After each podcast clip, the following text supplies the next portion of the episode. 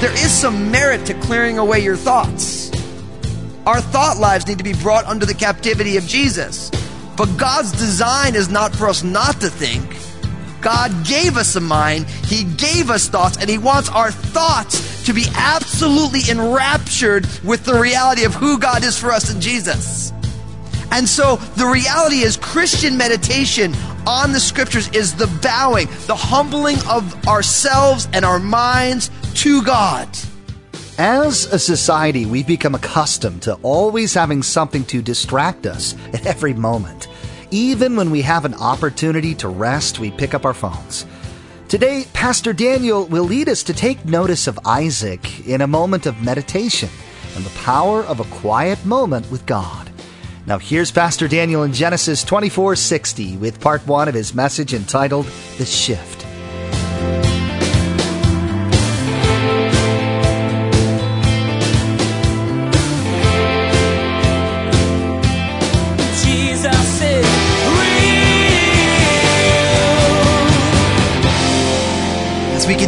This steady journey through the book of Genesis, it's not always easy to get up here.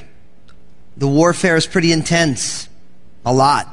Pastor Bill's been faithful for 40 years to stand up here, open up the Bible, and say, hey, this is what it says. Sometimes it's tough, so we thank you for your prayers. We covet them, really. We, can't, we couldn't do this with any sort of effectiveness, eternal effectiveness. It's not the words of men, it's the Spirit of God. It has nothing to do with any of us, but it's hard for us sometimes. Just like all, all of our lives are the same way, isn't it? It's that we have these lives and they're frail and they're kind of broken at times, but yet the Holy Spirit wants to use us. And we need to get out of the way, and Satan will do anything than to get us to be witnesses for Jesus in this world. So I wanted to take a moment to thank you guys for your prayers, for your pastors here. It's not always neat and pretty, but God gets the job done.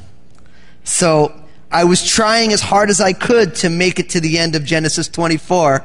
It's kind of a marathon chapter, but we broke off at verse 60 of Genesis 24. Now, let me, let's, let's get the ball rolling on context again. We're seeing this shift from Abraham and Sarah as Abraham as the first patriarch and Sarah as the matriarch. And now we're seeing this shift as we're getting over to Isaac and Rebekah. Now remember, we saw Abraham almost sacrifice Isaac and we made the case that this is a foreshadowing of another father sacrificing a better sacrifice than Isaac, right? God the Father ultimately sacrificing Jesus and God asking Abraham to, to sacrifice Isaac was a foreshadowing of this. And remember during the Q&A time on that study, we saw someone said, well, why isn't Isaac named when he came back? And I said that it's interesting that at the end of Genesis 24, we're, we have the return of Isaac, but we see Isaac again when the servant is bringing him his bride. And I made the point that that's not by chance either. If you think about the way God has worked in and through the life of Jesus, Jesus was sacrificed on our behalf. He ascended into heaven. And the next time we're going to see Jesus in his body is when he's joined together with his bride. Amen, right? That's, that's our hope of glory, the, the union of Jesus with his church bodily. That's the next time. And that's exactly what we have here. So if you remember, Abraham sent his servant to go back to his, his family's house to go fetch a bride for his son Isaac. And remember the whole story where, where the servant gets there and says, Lord, will you, will it be a woman who not only will give me a drink, but will also uh, serve my camels? And I made the case that that's not like an easy job. That what we learn is that Rebecca has a servant's heart. She takes time. She goes the extra mile. And, and the servant of Abraham is blown away Not only is she beautiful, not only is she pure, but she's got a servant's heart. And then, of course, he starts to say, well, who are you? And she's of Abraham's family. And then he starts pulling out nose rings and bracelets. And then they end up back at Rebecca's house. They, we meet Laban. And the servant goes through this whole thing. And ultimately what happens is they, he says, look, I want to bring Rebecca back to Abraham's house to marry Abraham's son Isaac. Will you go? And she says, yes. And then they start lavishing gifts. And then the next morning, Laban's like, hey, hey, hey, hold on. Maybe we shouldn't go yet. Let's hang out here. And I keep making this case all through the book of Genesis, the necessity of obedience, instant obedience. You think about what Jesus said to Judas on the Last Supper, what you do, do quickly. And it's interesting that Oswald Chambers, recently in My Utmost for His Highest, takes that same concept in speaking about instant obedience and says, what God calls you to do, do quickly. So often God asks us to do things, and if we don't do it quickly, we never do it, right? It's like we know we ought to do it, but as time goes by and as we've done such a good job of dragging our feet, then dragging our feet becomes the norm. And we don't ever step into the things that God asks us to do. And Abraham, with all of his mistakes, has done a great job of modeling instant obedience. God's asking me to do this, I just do it. What's fascinating is, is that when Rebecca, she's ready to go, her family's like, hey, take some time, don't go right now. In verse 58 of Genesis 24, it says this, Then they called Rebecca and said to her, Will you go with this man? And she said, I will go. So they sent Rebekah, their sister, and her nurse, and Abraham's servant and his men. And they blessed Rebekah and said to her, Now look at what it says here in verse 60. Our sister, May you become the mother of thousands of ten thousands, and may your descendants possess the gates of those who hate them. Now this is fascinating because before she leaves, they speak blessing and prophecy over her. Think what they say to her. They say, Rebecca, our sister, may you become the mother of thousands of ten thousands. And we've seen this like Sarah before her in Genesis 17, 16. That there will be a huge offspring, a, a, mighty nation. Not only that, but that they would also possess the gates of those who hate them. So they would be prosper, prosper among their enemies. Now, I pray that all of us believe in the ministry of the Holy Spirit. He is God, the third person of the Trinity. Just as we believe that Jesus is God, we believe in His ministry, we believe in God the Father and His ministry, I pray that we really trust in the Holy Spirit and we believe that the Holy Spirit can work in our day in miraculous ways. I was, I don't know about you guys, but when we were singing How Great Is Our God during the worship service, I just felt like the Holy Spirit was wanting to do something in our hearts. To pour through our lives in giftings and power. Now, oftentimes, we have this idea of prophecy because they're speaking prophetically over her life. And I pray that we don't despise prophecy. Not only biblical prophecy, but prophecy spoken to us directly about our own lives. Just this week, I got an email from somebody. I don't, I don't know if I've ever met this person before, but I got an email and there was some very specific words for me in that email. And what I have learned in my life is that I shouldn't dismiss it or overly embrace a prophetic word. I simply need to file it in the, in, if this is God, this is going to work out. If this is God, it will happen. So I don't just dismiss it or I don't just embrace it because it's not in the Bible. But I'm open. I'm open. Now, for Rebecca, she's not going to see the fulfillment of this in its totality, but it's going to happen. It's going to happen. Now look at what happens in verse 61. Then Rebekah and her maids arose, and they rode on the camels and followed the man. So the servant took Rebekah and departed.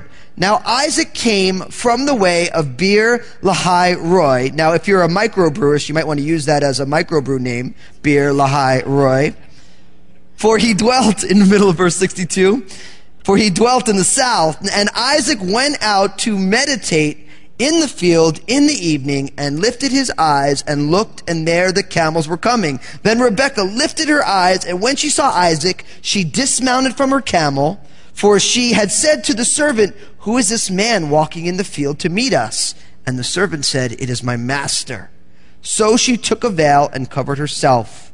And the servant told Isaac all the things that he had done. Then Isaac brought her into his mother Sarah's tent, and he took Rebekah, and she became his wife, and he loved her. So Isaac was comforted after his mother's death. Now, imagine this. Rebekah is coming. But Isaac doesn't know that. He knows that the servant was sent away, but he doesn't know that she's come. But what's Isaac doing with his free time? He's meditating in the field. See, this is a glorious testimony. Out of Abraham, Isaac, and Jacob, the three main patriarchs of the book of Genesis, we get the least amount of details about the life of Isaac. But we do get this that Isaac is in the field meditating. In the Hebrew, the idea is, of this word is to bend down the body or the mind. And meditation, it's unfortunate because historically in Christianity, meditation has been a very popular, common discussion. If you think about Psalm 1, and on his law he what? He meditates day and night. Now, when you talk about meditation in church today, we have all sorts of other connotations because of the sprinkling in of the Eastern religions and their idea of meditation being the clearing of the mind to the clearing away of the thoughts. Now, I gotta be honest with you, there is some merit to clearing away your thoughts. Our thought lives need to be brought under the captivity of Jesus. But God's design is not for us not to think. God gave us a mind, He gave us thoughts, and He wants our thoughts to be absolutely enraptured with the reality of who God is for us in Jesus. And so the reality is Christian meditation on the scriptures is the bowing, the humbling of ourselves and our minds to God. Charles Spurgeon said it this way, that Christian meditation is like taking a cloth and leaving it in dye so that the cloth can take on the color of the dye. When was the last time in our very quick, very, uh, you know, quick, um, soundbite, ADD culture that you meditated on a passage of scripture. That you just took one sentence and just dwelt there in your heart. For most of us, we don't do it at all, right? We're lucky if we can get a chapter in, a paragraph, a little pericope, that's the, the scholarly word, a little self encapsulated thing. When was the last time you took be still and know that I am God and just dwelt there? Thought about being, thought about stillness, thought about knowing, or then thought about God. When was the last time you took a verse and you stuck it in your pocket and you let it be your companion? for a day, a week, a year. I mean, could you imagine the amount of nourishment that we could get out of something like love the Lord your God with all your heart, all your soul, all your strength, and all your mind? You could spend a lifetime on that one verse and then if you had another lifetime, you could spend it on and love your neighbor as yourself. What does that mean? What are the implications of it? We need, like Isaac, to bend our hearts and our souls and our minds in biblical meditation and let us take on the coloring of the Word of God. It's a lost art in a quick culture. Now, I, am not anti our culture. I actually very much like living here. It's a good time to be alive. And there are certain things that we have. We have access to so much information. I'm so grateful for that.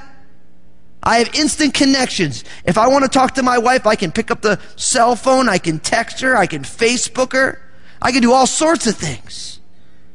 I have a million ways to love on my wife by my cell phone. It's awesome. Can't go wrong with it. But not everything. There is a shadow side.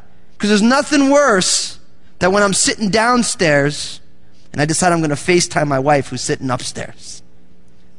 You know, it's like I'm texting my wife when she's upstairs and I'm downstairs.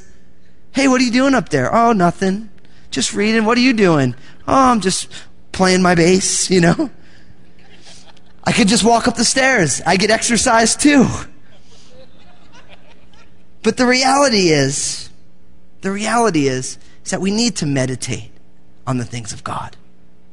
We need to soak, to spend our hearts dwelling in God's word. I love this. Isaac is out there in the field meditating, waiting on the Lord, bowing his heart and his mind before God. Now it's beautiful here because it, this end of this chapter is gorgeous in its simplicity. Rebecca sees this man in the field walking towards her and she dismounts herself off the camel. She asked the servant, who's this, who's this coming? He said, it's my master. And it's so simple. She took a veil and covered herself. Just the modesty of that culture. That was the style. Women were just modest in that culture. And so she veiled herself as a sign of humility and modesty. And I love this. They just meet.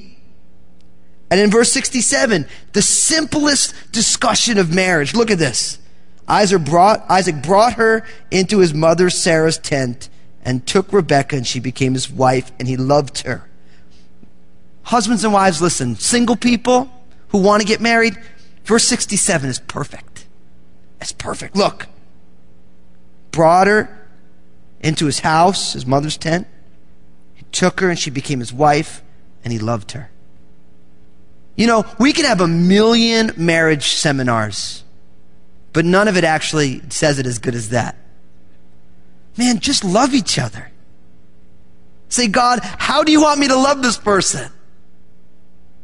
It's so simple. It's so elegant. It's so almost you could just be like, oh yeah, let's just keep going. Yeah, he do. No, he, loved her. He loved her. And not only that, it says that he was comforted after his mother's death. See, marriage is about two people, the two becoming one flesh, being together with mutual love and comfort. Could you imagine how our marriages would be revolutionized if we just said, hey, we're just going to love each other and comfort each other?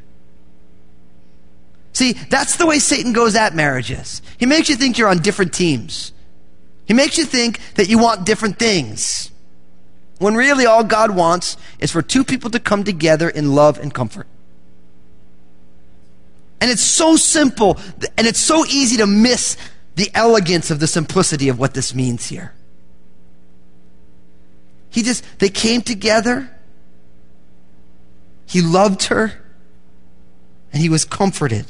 Now, as we move into chapter 25, look at what happens. It says in verse 1 Abraham again took a wife, and her name was Keturah. And she bore him Zimran, Jokshan, Medan, Midian, Ishbak, and Shua. Akshan begot Sheba and Dedan. The sons of Dedan were Asshurim, Leshim, and Leummim. The sons of Midian were Ephah, Epher, Hanoch, Abadiah, and Eldah. All these were the children of Keturah, and Abraham gave all that he had to Isaac.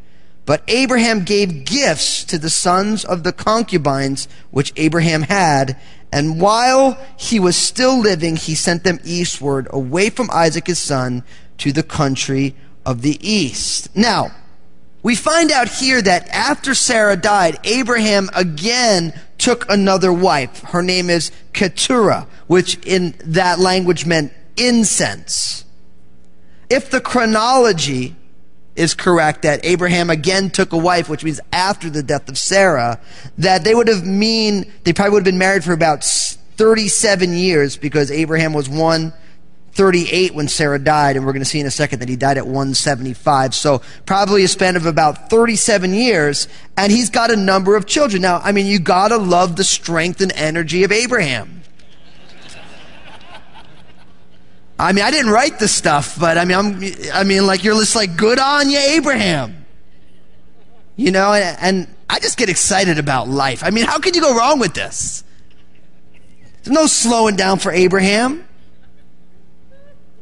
And I, you know, I, listen, I pray for, for those of us who've been, who, who are more seasoned, who've seen more times around the sun, that you all say, God, give me the strength of Abraham. Give me the strength of Caleb. You know, that's why I love Pastor Bill in the Next Step Ministry. It's so cool. I mean, there's, there's some folks in our fellowship who have retired and their retirement is more, is more strategic and impacting than their non-retirement. Because they're saying, look, I got things that God has for me to do.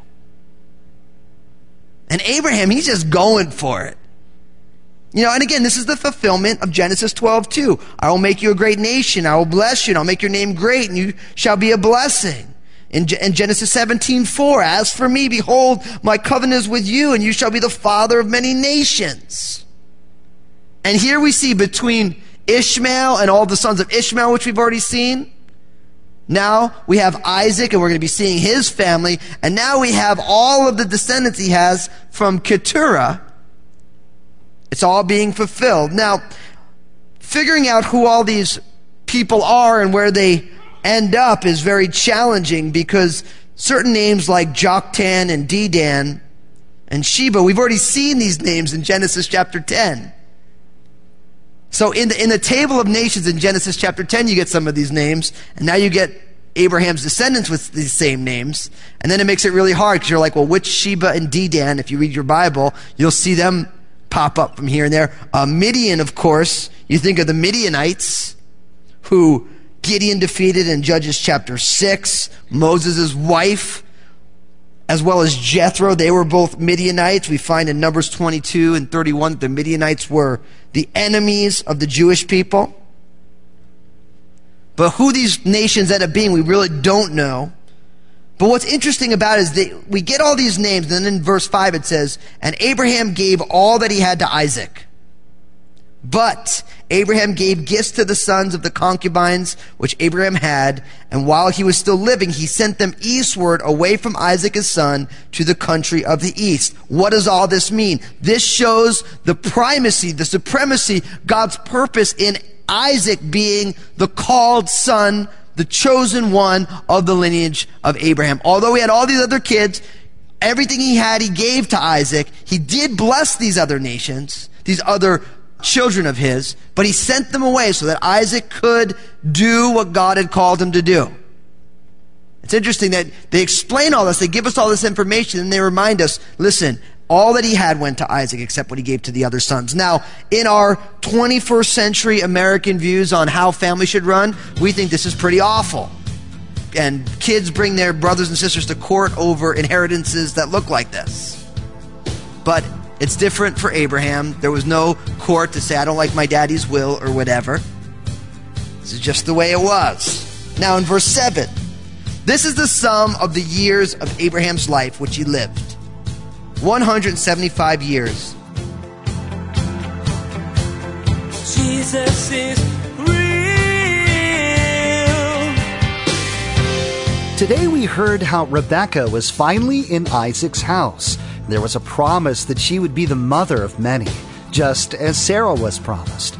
Pastor Daniel encouraged us to trust God completely when He speaks to us. We embrace it. Giving is one of the central themes in the Bible. Believe it or not, it's the main subject of nearly half of the parables that Jesus taught. Like prayer and serving others, money is an outlet of spiritual power. When it's released into ministry, God does amazing things with it. To understand what it means to be a Christ follower, we must also understand what it means to be a giver. Please prayerfully consider becoming a monthly supporter of Jesus is Real Radio. For more information, log on to JesusIsRealRadio.com. Jesus is Real Radio is the radio ministry of Daniel Fusco of Crossroads Community Church. The messages that you hear each day here on Jesus is Real Radio were produced from messages that Pastor Daniel shared on Sunday mornings and the midweek study. It's our prayer that this teaching from God's Word blessed and encouraged you in your walk with Jesus Christ. Join Pastor Daniel in the next edition of Jesus is Real Radio when we'll learn more about the shift from Abraham to Isaac. Who is the chosen one of the lineage of Isaac. He'll give everything he has to this son. We'll find encouragement in the idea of living day by day as faithfully as we can. You've been listening to Jesus is Real Radio with Pastor Daniel Fusco of Crossroads Community Church. Pastor Daniel will continue teaching through his series entitled Patriarchs. Until then, may God bless.